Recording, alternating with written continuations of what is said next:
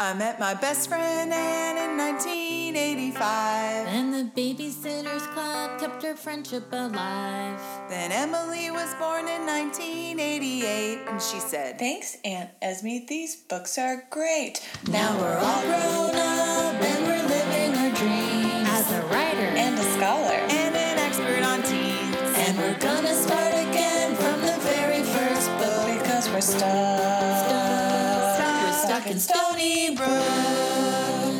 Welcome to Stuck in Stoneybrook, a podcast about the Babysitters Club. Today we're discussing Book 60, Mary Anne's Makeover. Yeah. I mean, do we even have to get into our one sentence summaries? I feel like, well, I don't think it's a makeover. mm, interesting. Oh, interesting. So, by definition of things we were talking about in previous episodes, it doesn't meet the criteria. She just gets a haircut and like a new one new outfit or something. and she gets a lot of makeup, new makeup too. I mean, it sounds like in the scene when okay, so spoiler, when they're like reconciled, that they have a ton of makeup already. It's just like some new makeup. Hmm She's like asking Dawn for a shade, and Dawn's like, I have this one, this one, this one, and this one. It's Mhm. like, okay, I guess they all wear makeup. It's not that big of a deal. Well, uh, Emily doesn't care about when people change their appearance, apparently. Well, you know what? I care about why they do it, Anne. Hmm. Okay, okay. Well, let's get into our one sentence summaries. I mean, Mary Anne gets a haircut. It, Yeah. That's Mhm. that's close. That's mine is a little longer than that, but it starts the same. Mary Anne gets a haircut, and everyone loses their damn mind. Mine is Mary Anne gets a haircut, and apparently a guy called Carlos lives in Stoneybrook. yeah, what is Carlos's last name again? Mendez. Yeah. That's what We it have is. a lot of Mexican representation in this book. I'm making an assumption. He might not be me- Mexican. He may be some He other kind of not be, yeah. Latinx. But they also go to Mhm. Casa Grande. They do? So it's Mhm. like this Peter Lerangis is like, there's not enough Mexican content in Stony Yeah. Brook. and they eat burritos and enchiladas, multiple. Wait, Yes. wasn't there? Remember that the Mendez brothers? That's Menendez. What? You're talking about the guys that killed their parents? Yeah, but wasn't that on the East Coast? No, it's Menendez. Oh, not Menendez. Mendez. Okay, sorry.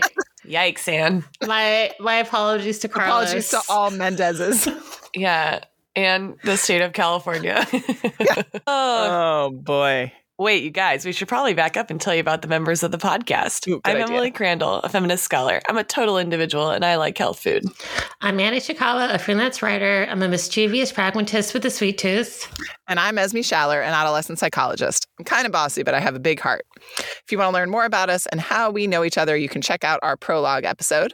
Also, please rate and review us. It really helps people find the podcast.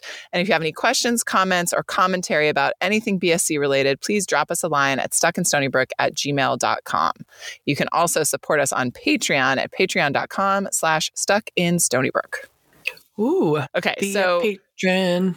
This is a book that people really love. Like a lot of people, a lot of our followers on Instagram and other listeners have said like, "Oh, I'm so excited you guys are about to get to Mary Anne's makeover." And so I'm not I'm I'm interested in sort of what what people love about this book. Obviously, we have our corners, but that really is the plot that you mentioned is Mary Anne has a, a well like a father-daughter day with Richard. Mhm. Richard shows up pretty pretty hard in this book, which I like. And he she sees a she sees a haircut in 17 magazine and is inspired and wants to try to get this short haircut and she mentions it casually at the BSC meeting and they're all like okay Mary Anne and make it make her feel sort of ashamed that she liked it but then she keeps coming back to it. She's another says she's another picture that's similar. She shows it to her dad and he says that he thinks it would look beautiful and they make this plan. And then they go to Washington Mall to the fancy salon to Stacey's hairstylist. Joyce. Joyce. Such a good 80s hairstylist name. I know it's the 90s now but still it's great. Mhm. so they go to Joyce. They go to the new makeup store about face and Mary Anne gets So a free free makeover so that then they can sell her a bunch of products shocker and then they also go to the our clothing store Stephen E where Stephen himself lets them know that everything is 30 to 60% off That part was funny. yeah well it's right after Christmas makes sense Yeah. oh you mean that it was Stephen Yes. yeah Yeah. that was funny I also feel like there are an ungodly amount of references to how cold it was. mm. oh it's January in Connecticut Yeah, but like they don't typically ruminate that much on the weather. yeah yeah like interesting when it's near Halloween, it's crisp. Right. and there are leaves, but like I Yeah. don't know. She Yeah. she remarks several times about how cold she is. yeah. By the way, this book kinda- is in January. Yeah. yeah. I kind of like that part though. Mhm. It, I feel like it really added a lot to the Mhm. to the to the book. Give yeah, it I mean, aura. look, we all get bad haircuts in January, okay? I know it's those New Year's resolutions. I can't that's picture part- the haircut. you can't picture it. It's You on the cover. This one. Well, I don't have the cover. Oh, okay. oh, can you see it? Oh, it's cute. Yeah. Yeah. You should get your hair cut like that, Yeah. No, I just got bangs. and, and then on. we'll shun you. I know. Okay, Only if you don't tell us first. So wait, but not every not everyone's a dick. I didn't tell you when I was getting bangs. It's true. It's true. Um, Called me and was like, "That fucking bitch, Emily." Yeah, and then we got on podcast, and then neither of you talked to me. hmm I was like, "Hello, hello." I just did this. and turned off her video. Okay. but Richard and Sharon are not dicks about it. Okay, sorry. Are you, are you done? Are you not done, Emily? Keep laughing. I know it's really funny. I don't know. Did I you know. that? I know. She's very funny. She's very funny. Logan is also not a dick about it. Yeah. And a bunch of the popular girls in school are nice about it, but it's really just the BSC that shuns Mary Anne about her haircut. And yeah, then it meanwhile, so quickly, and they're all like so mad at her. Yeah. For some reason, which I don't really get. well, it's not really about the haircut. Well, good thing Esme has her corner to go into the psychology of this. And then uh, the B plot is that Carolyn Arnold is building a time machine. Mhm. Yeah. How do they come up with these B plots? I don't know. It's fantastic. All right, Emily. Well, do you want to tell us why it's not a makeover? I know we talked about makeovers a couple episodes ago and sort of previewed that we might talk about them more here, but I don't know what what do you got on this book? Yeah, I mean it's strange, you know, like we were talking a lot in the mystery when Janine gets a boyfriend about the trope, right? Girl is dorky or unlovable in some way and tries to make herself more appealing by changing her appearance. And that's like doesn't seem to me like what is happening with Mary Anne. It seems like she sees something that she likes and almost the BSC response to it to me read like it is a latent kind of like challenge to herself like oh everyone's always giving me a hard time for not standing up for myself or being too much of a pushover and i liked this and when i said something everybody was kind of like okay mary anne that's cute and i feel like emboldened by that pushback Mm, mm-hmm. But she's her- also worried about it still you know Mhm. like she want she's both trying to assert herself and like be a people pleaser and like those two impulses seem to like go against one another i think in this story isn't her like haircut spurred on by New Year's resolution, where she says she wants to be the Mhm. best person version of herself she can be, or something like that. Mm-hmm. yeah yeah but it's but that's not it's not like a new year's resolution to like be hotter or Mhm. like right. Or even to a high change. school boyfriend or Yeah. even to change yeah just Yeah. like oh i like something and instead of chickening out i'm gonna challenge myself to like take a risk and i think to me that's not like a makeover Yeah. And the makeupy part of it seemed less like critical. I think that's just like a feature of like writing adolescence in the 90s right? Like oh girls wear makeup. Like she doesn't like quintessentially change anything about her appearance except the haircut. Yeah, I think that that's definitely true because you see that, like, you know, Richard's response after the it's they're clearly not doing like a wild like makeup makeover, right? Because Richard says like, "Oh, you look really beautiful." Like it's it, it's like clearly like a natural look kind of situation, right? Yeah. If it Yeah. was wild, Mary Anne would describe it as wild. Yeah, she she's doesn't not like describe it like, it up with yeah. crazy black eyeliner or whatever. Yeah, yeah, yeah. uh, so it's just like enhancing her natural features in the way that the haircut makes her realize she has a jawline and she's Yeah. like excited about her jaw. Yeah, it's a very it's a very Ann M. Martin New Year's resolution, right? Because Mhm. it's about like enhancing her own belief in herself and the person that she Mhm. already is. It's not Mhm. about changing, in Changing. some kind of fundamental way. Yeah. And Dawn is like, it's so weird because the resolution of their fight is Dawn's, like, for lack of a better term, own daddy issues, right? Mhm. And like, and, but she like spins it as a Mary Anne violating some terms of their friendship and then like get rallies all the girls on her team. Like Mhm. that is the part that seemed a bit of a stretch to me. Like I could see Kristy being a little bit like, that's so weird that you didn't tell me you wanted to get that haircut. And then, but Mary Anne could have easily said, Yes, I did. I said it in the meeting. And you were like, oh, You dismissed me. Like, Mhm. boom, boom, done.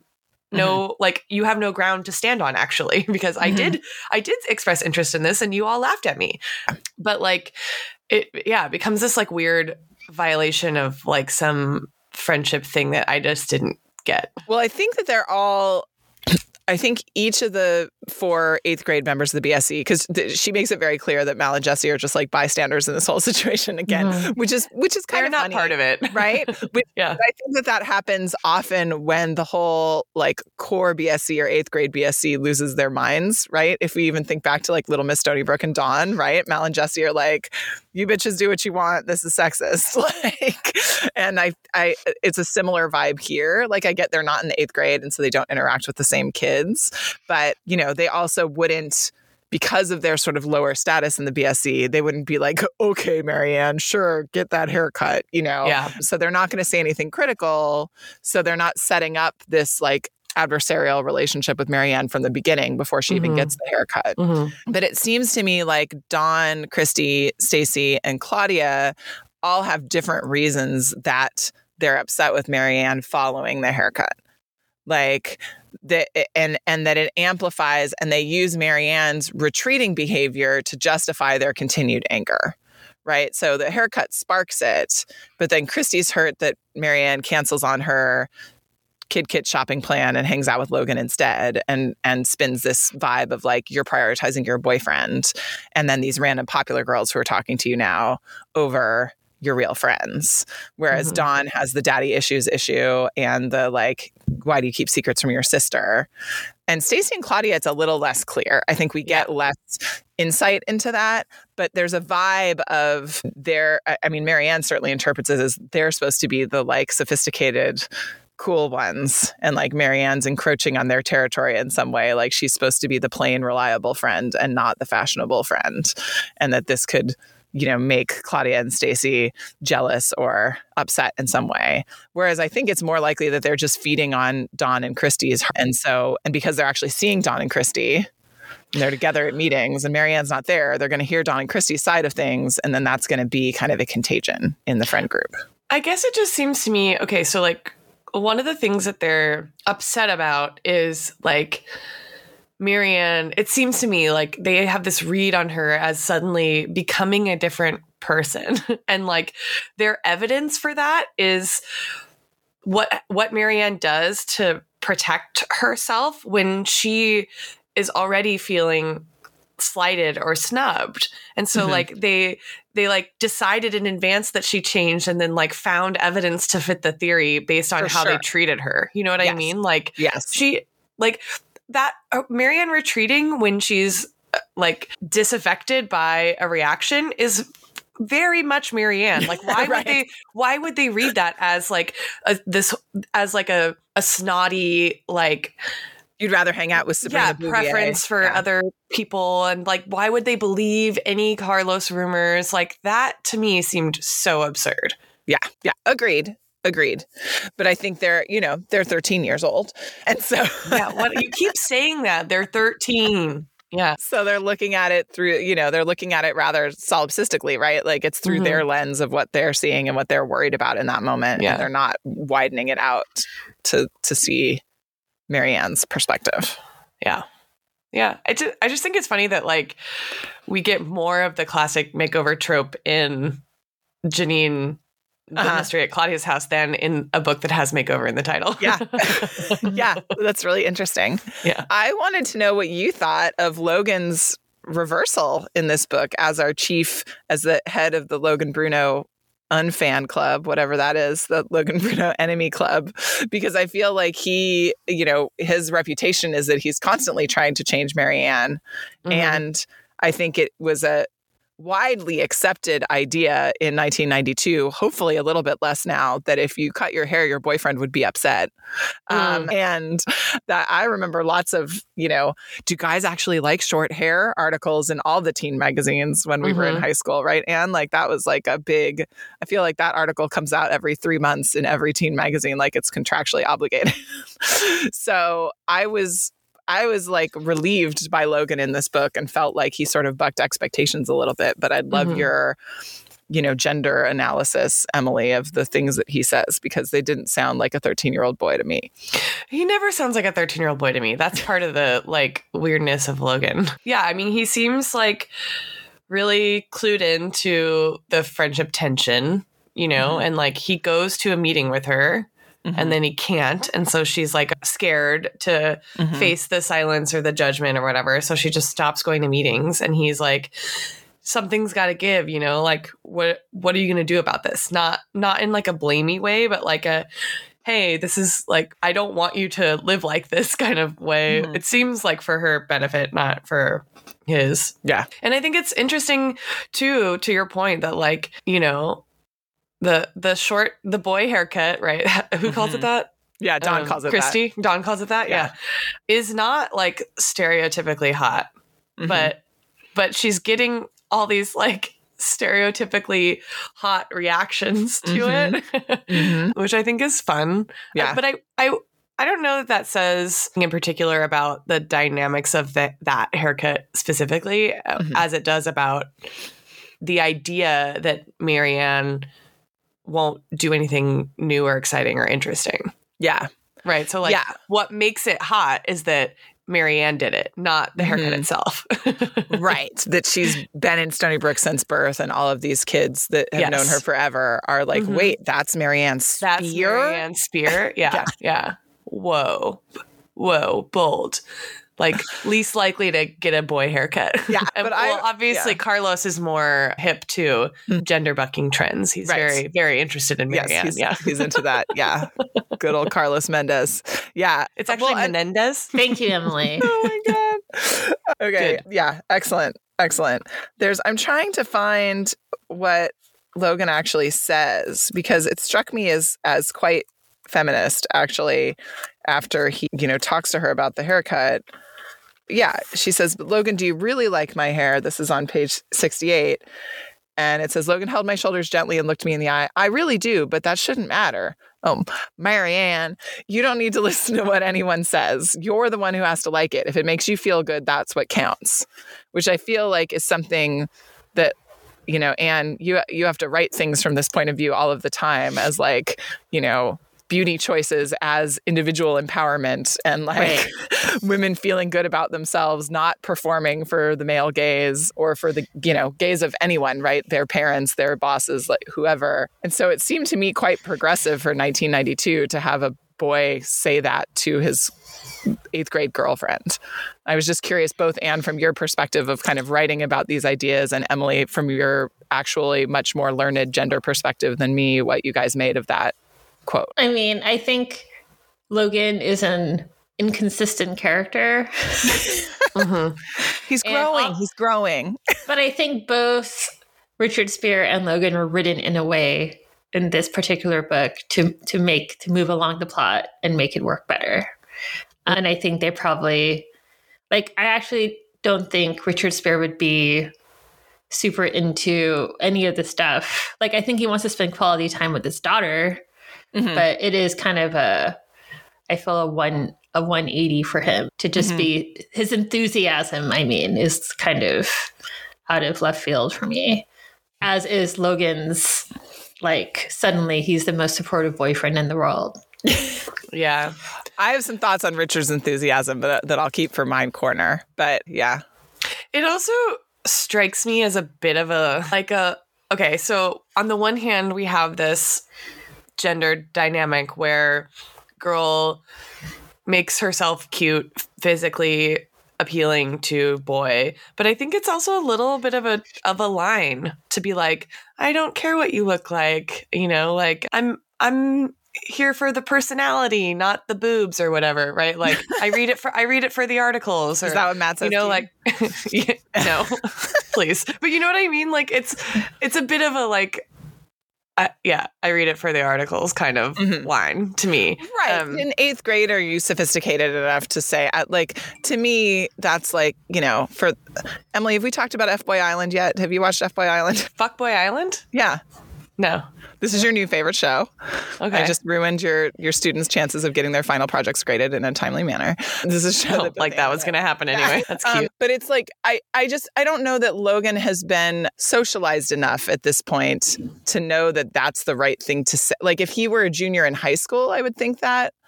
But I don't know that that like he's so been he's been socialized enough to gaslight her but not to yeah, be a fuck boy. yeah. Because I think the gaslighting comes naturally. Like that's just patriarchy for everybody. But like, what's the proper thing to say to like fake empower your girlfriend? I feel like is a little bit more nuanced. Mm.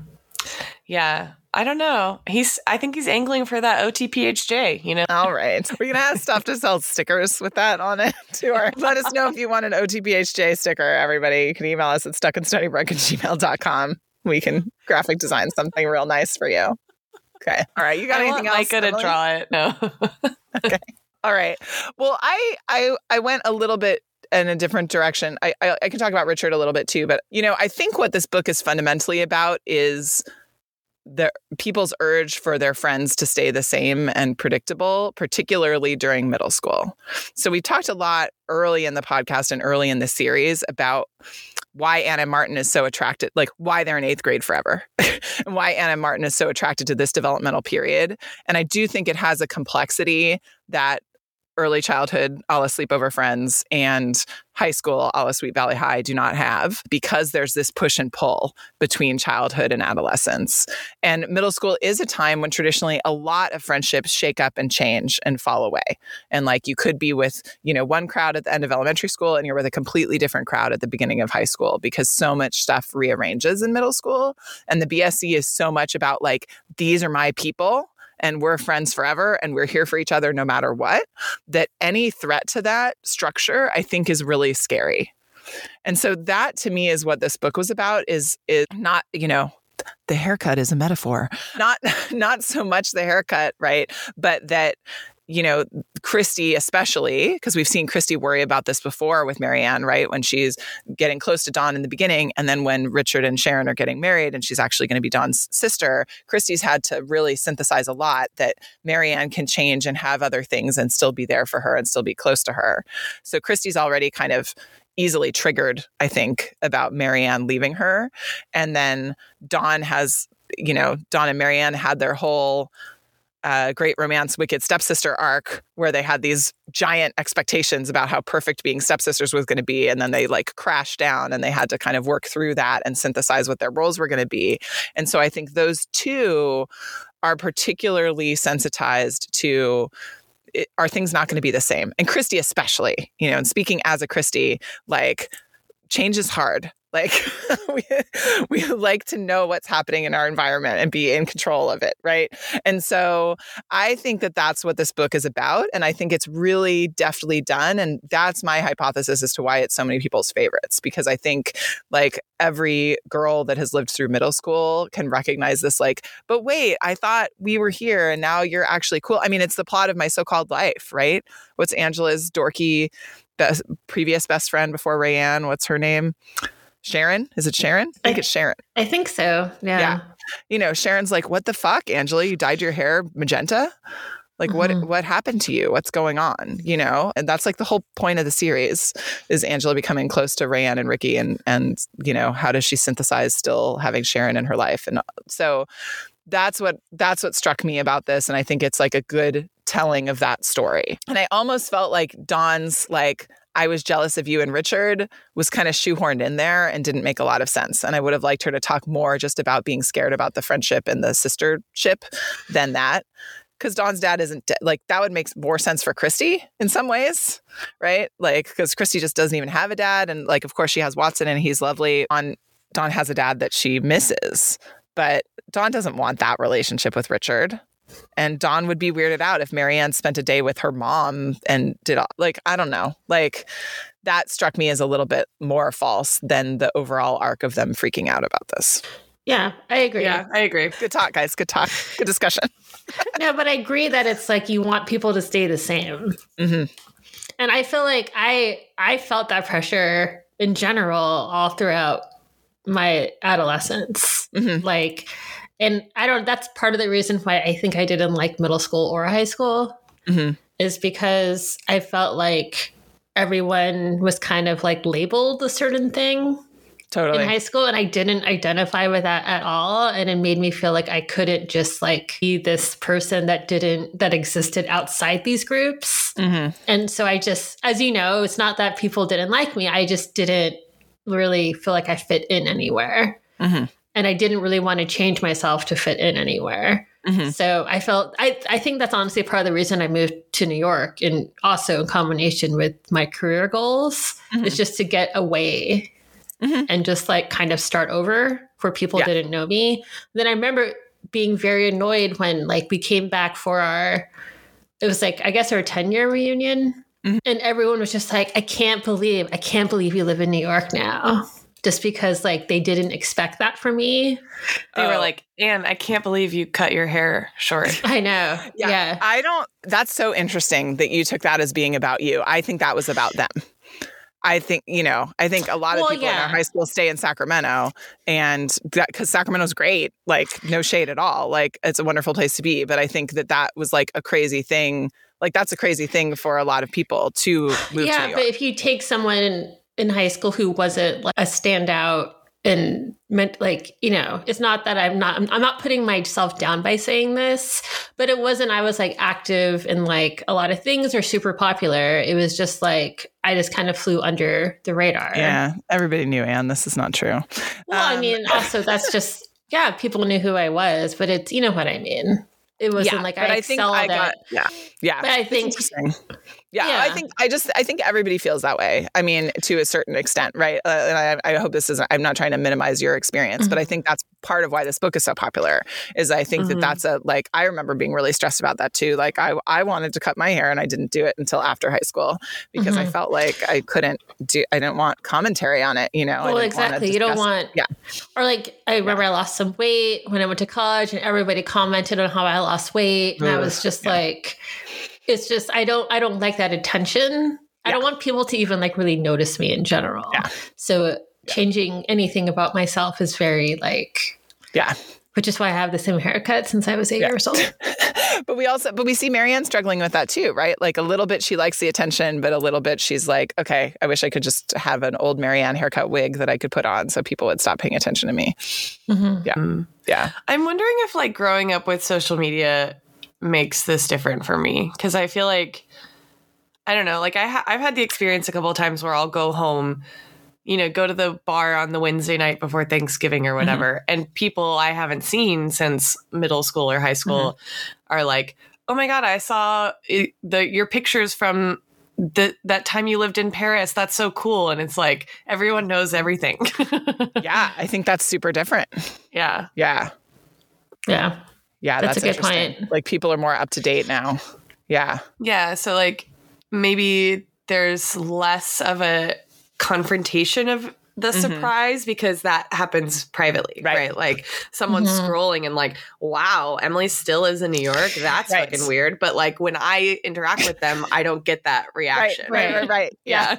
well, that's totally true because it's also even when it's like really big things. Like, what if somebody like announces they're gay or they have a Mhm. baby or like everyone Mhm. puts their huge. A lot of they people share a lot. Mhm. So even if I saw someone and they were, I'm like, oh wow, like I don't know, like something crazy. You text me about it. You text me and Michelle about it. yeah, I'm like, We oh my discuss god, first. so and so. Yeah. But then if I saw that person in person, I'd be like, whatever. Like I already know that.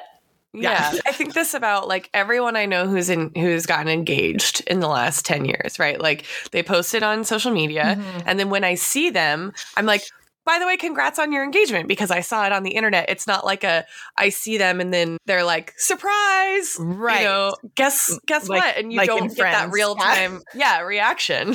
That's so interesting. I remember that was one of the things that I hated most about getting engaged was that I mm-hmm. had to and you like because I got engaged in 2003 and that I had to like figure out how to tell people that I didn't see day to day and I wasn't using any social media mm-hmm. and I just felt like it was so awkward. Like yeah. Totally. I have a friend who just went back to work from maternity leave. And I was like, Oh, are you looking forward to going back? She was like, Actually, yes, but I'm not looking forward to everyone being like, Oh my God, how are you? How's the baby? and then having to like do it's just like hmm explaining your life to people over and over again is not, it's exhausting. Instagram about it. Yeah. I know. It does make it easier. Okay, I have a couple more things. So let's let's talk about Richard a little bit since you mentioned it, Anne. I feel like Richard's Richard's quite a hero in this book, and in chapter three, I really. I thought this was just super well rendered and super accurate. What are you What are you doing? You guys are on my BeReal. Oh my God. Speaking of social media. okay. So I Mary Anne comes up to Richard and has a seat next to him while he's reading the newspaper in the living room to talk to him about getting the haircut. Can you guys read this section? Can one of you be Richard and one of you be Mary Anne? I, I only have a Kindle. Okay. Do you Wait, what only- page is it What on? page is it?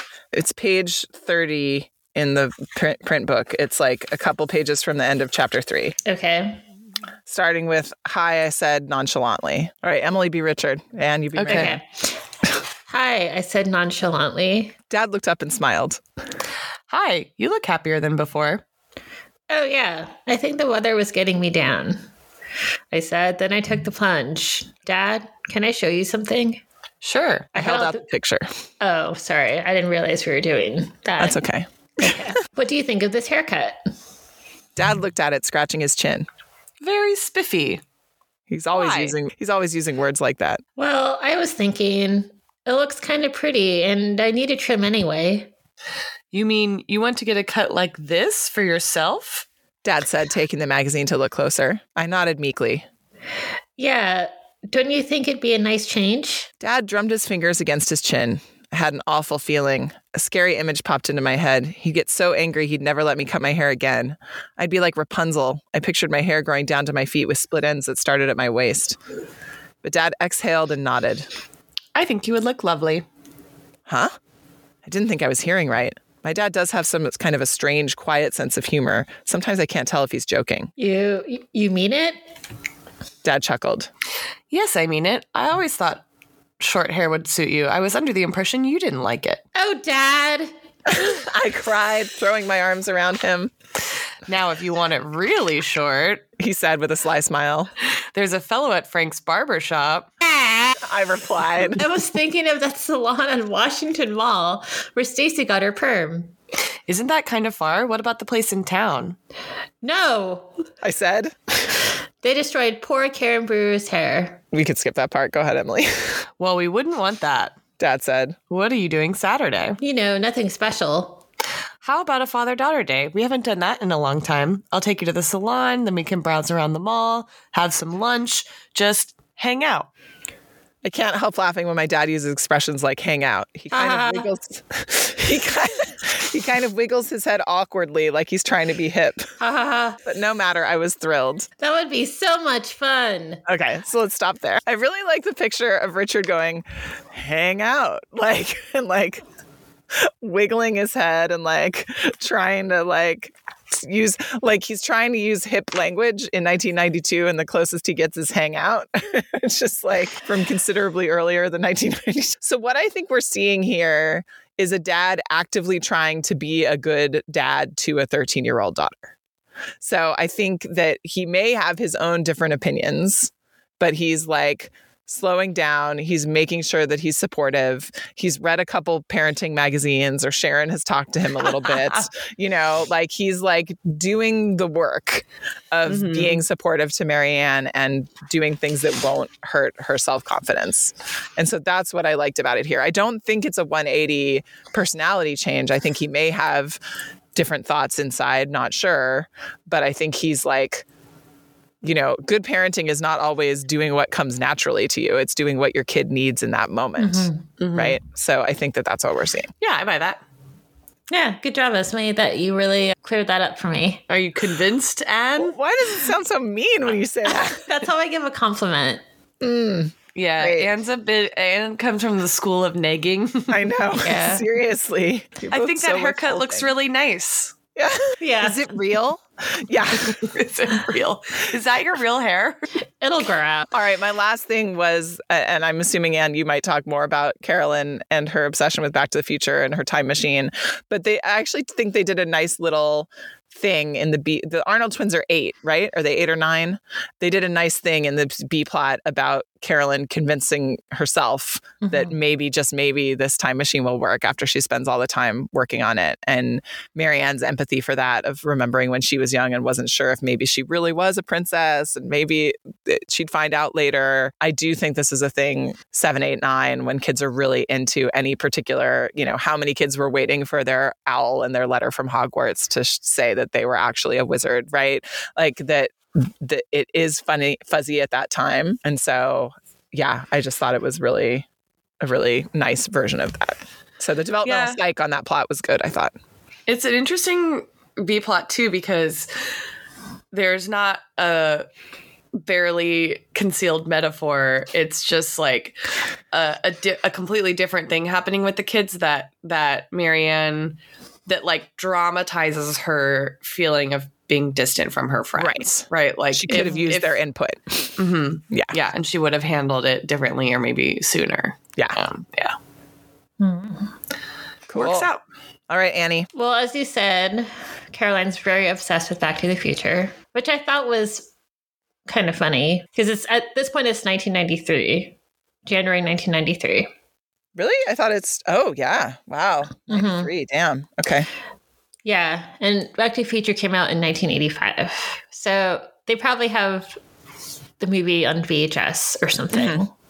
And she watches it a lot. Which, when I was that age, I watched. I actually watched Back to the Future a lot when I was a kid too. Mm-hmm. And I watched Back to the Future, Bye Bye Birdie, and Grease a lot. Yeah, uh, like they I were think like I've watched all three of those movies with you guys. Probably. possible. Yeah, there was like my three on repeat all the time. What's what's the song in Bye Bye Birdie when they're on the phone? Telephone hour. Oh, Yeah, genius.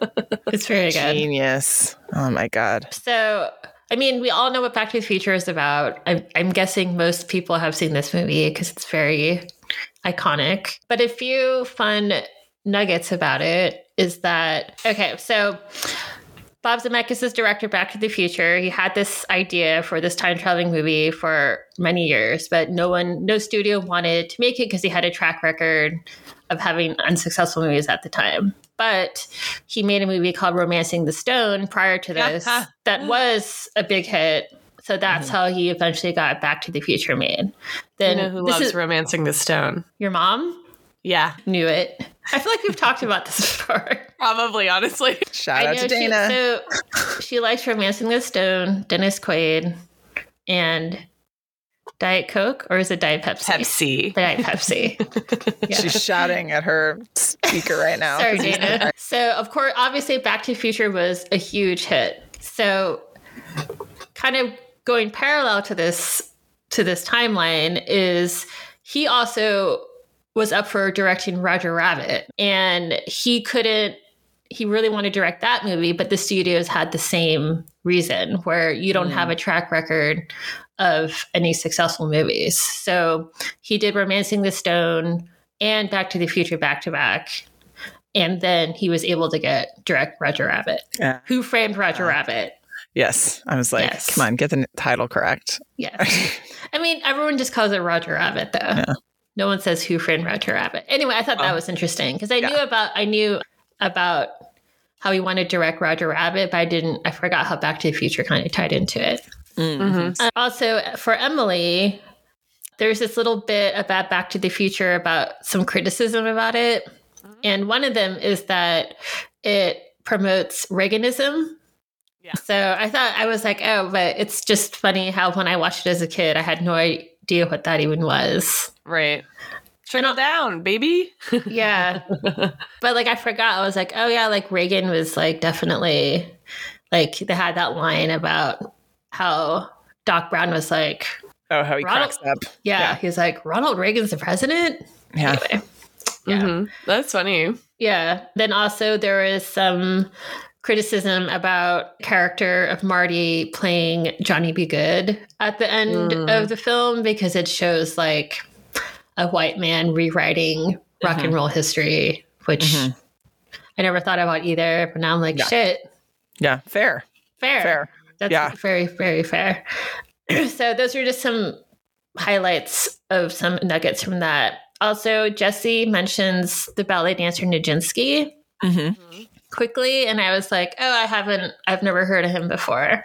Mhm. So I started reading about him and there's a lot about him, but it's very interesting. I'll do I'm going to do a very very abbreviated version of his of his bio. So he was born in Russia to Polish parents and he identified as being Polish, not Russian. Mm-hmm.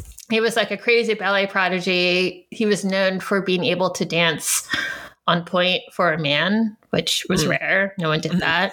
He, this this kind of like this rich Russian guy started, I believe it's called like Ballet Russe, which was like a new Russian ballet troupe. And he was very like aristocratic and very like cultured. And he wanted to like bring Russian ballet to different parts of Europe, like Paris and stuff. so he Nijinsky became his like, you know, primary dancer. And they they became lovers. Mm-hmm. I was going to So- say, this sounds like it's going someplace gay. Yeah. so they became lovers, and then whatever, a bunch of stuff happens. But this woman saw him dance in a ballet, and she became like obsessed with him, Mm-hmm. like almost like stalkerish. Mm-hmm. And she like followed him around. She like followed him throughout all his tour, and she they ended up getting married, and they had like two children. It's Wait, very bizarre. worked? Yeah, Okay. I guess it worked because I think she was very wealthy. Yikes. Okay. So then, you know, the his lover was very upset and everything, and then World War One happened, and I guess he was like interned somewhere for like a year, but he was able to get out, and then he was so stressed out over just like managing this like ballet troupe that he had his own ballet troupe now that he his mental health declined and he was diagnosed with having schizophrenia and oh then he God. Whoa. How and then he died basically Well, and I who was- knows what that was at that who time? knows what 'cause that year was is but he this?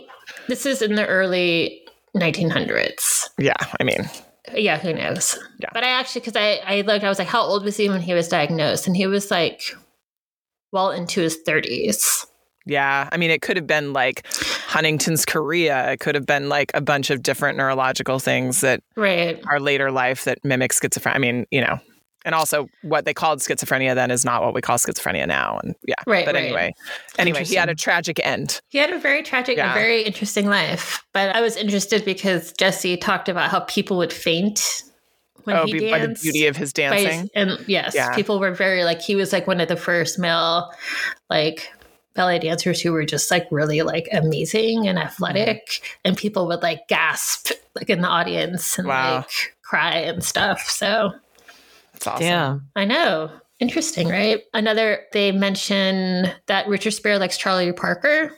hmm That whole part in the mall when he starts pretending to do like the drumming. I was like, what is this? I loved it. Loved it. yeah. He picked up a three month old issue of Rolling Stone, hmm which I feel like they've been mentioning magazines a lot more in the Mhm. series. But I looked up what would be on the October 1992 cover Rolling Stone. So I could see Richard Spier picking it up in this in the hair Mhm. salon and being like, ah, is there a Wall Street Journal Yeah. around here? But so Rolling Stone came out every two weeks. So it would have either been Bono Uh huh. Mm. or or Sinead O'Connor. Oh, Mm. he would not like Sinead in '92. Well, that's what I think. It's, Yeah. I think it was probably Sinead if he was like, oh. yeah, Is and there then not a Wall Street Journal in here? yeah. I know. I could picture him listening to U2, though. I feel like U2 would have been up Richard's alley, like in terms of the the what what little non jazz he would listen to. I feel like he could venture into U2 territory. I agree. That's like a dad Mhm. dad rock. It's a dad band, of. yeah, dad Yeah. rock. And then there was a mention of the game Mousetrap, which Mhm. Have they played this game? Yeah. I know they did Operation. Yeah, they So- played Mousetrap in the same the same one where they did Operation. Yeah, so this is there's a there's a man named Mark Perez, not Menendez. Not Perez. Menendez or Mendez. I was going to say any relation to Carlos. but he built the world's largest mousetrap game board, like to like life size, Oh my god. and it weighs like 25 ton, 25 tons, and he like I want to go tra- to there. and he like travels around like so people can like play it. When is it coming to California? I don't know. His his website's really like GeoCities looking, but there are photos of this life-size mousetrap and it is amazing. That sounds so weird. I'm not kidding. And I really want to do that. That would be awesome. Yeah. So in, in the section of his website that says why, and he talks about how he he was I mean, It's really funny. I know. Well, it's true. Like, why? So he was obsessed with the game as a kid, kind of obviously.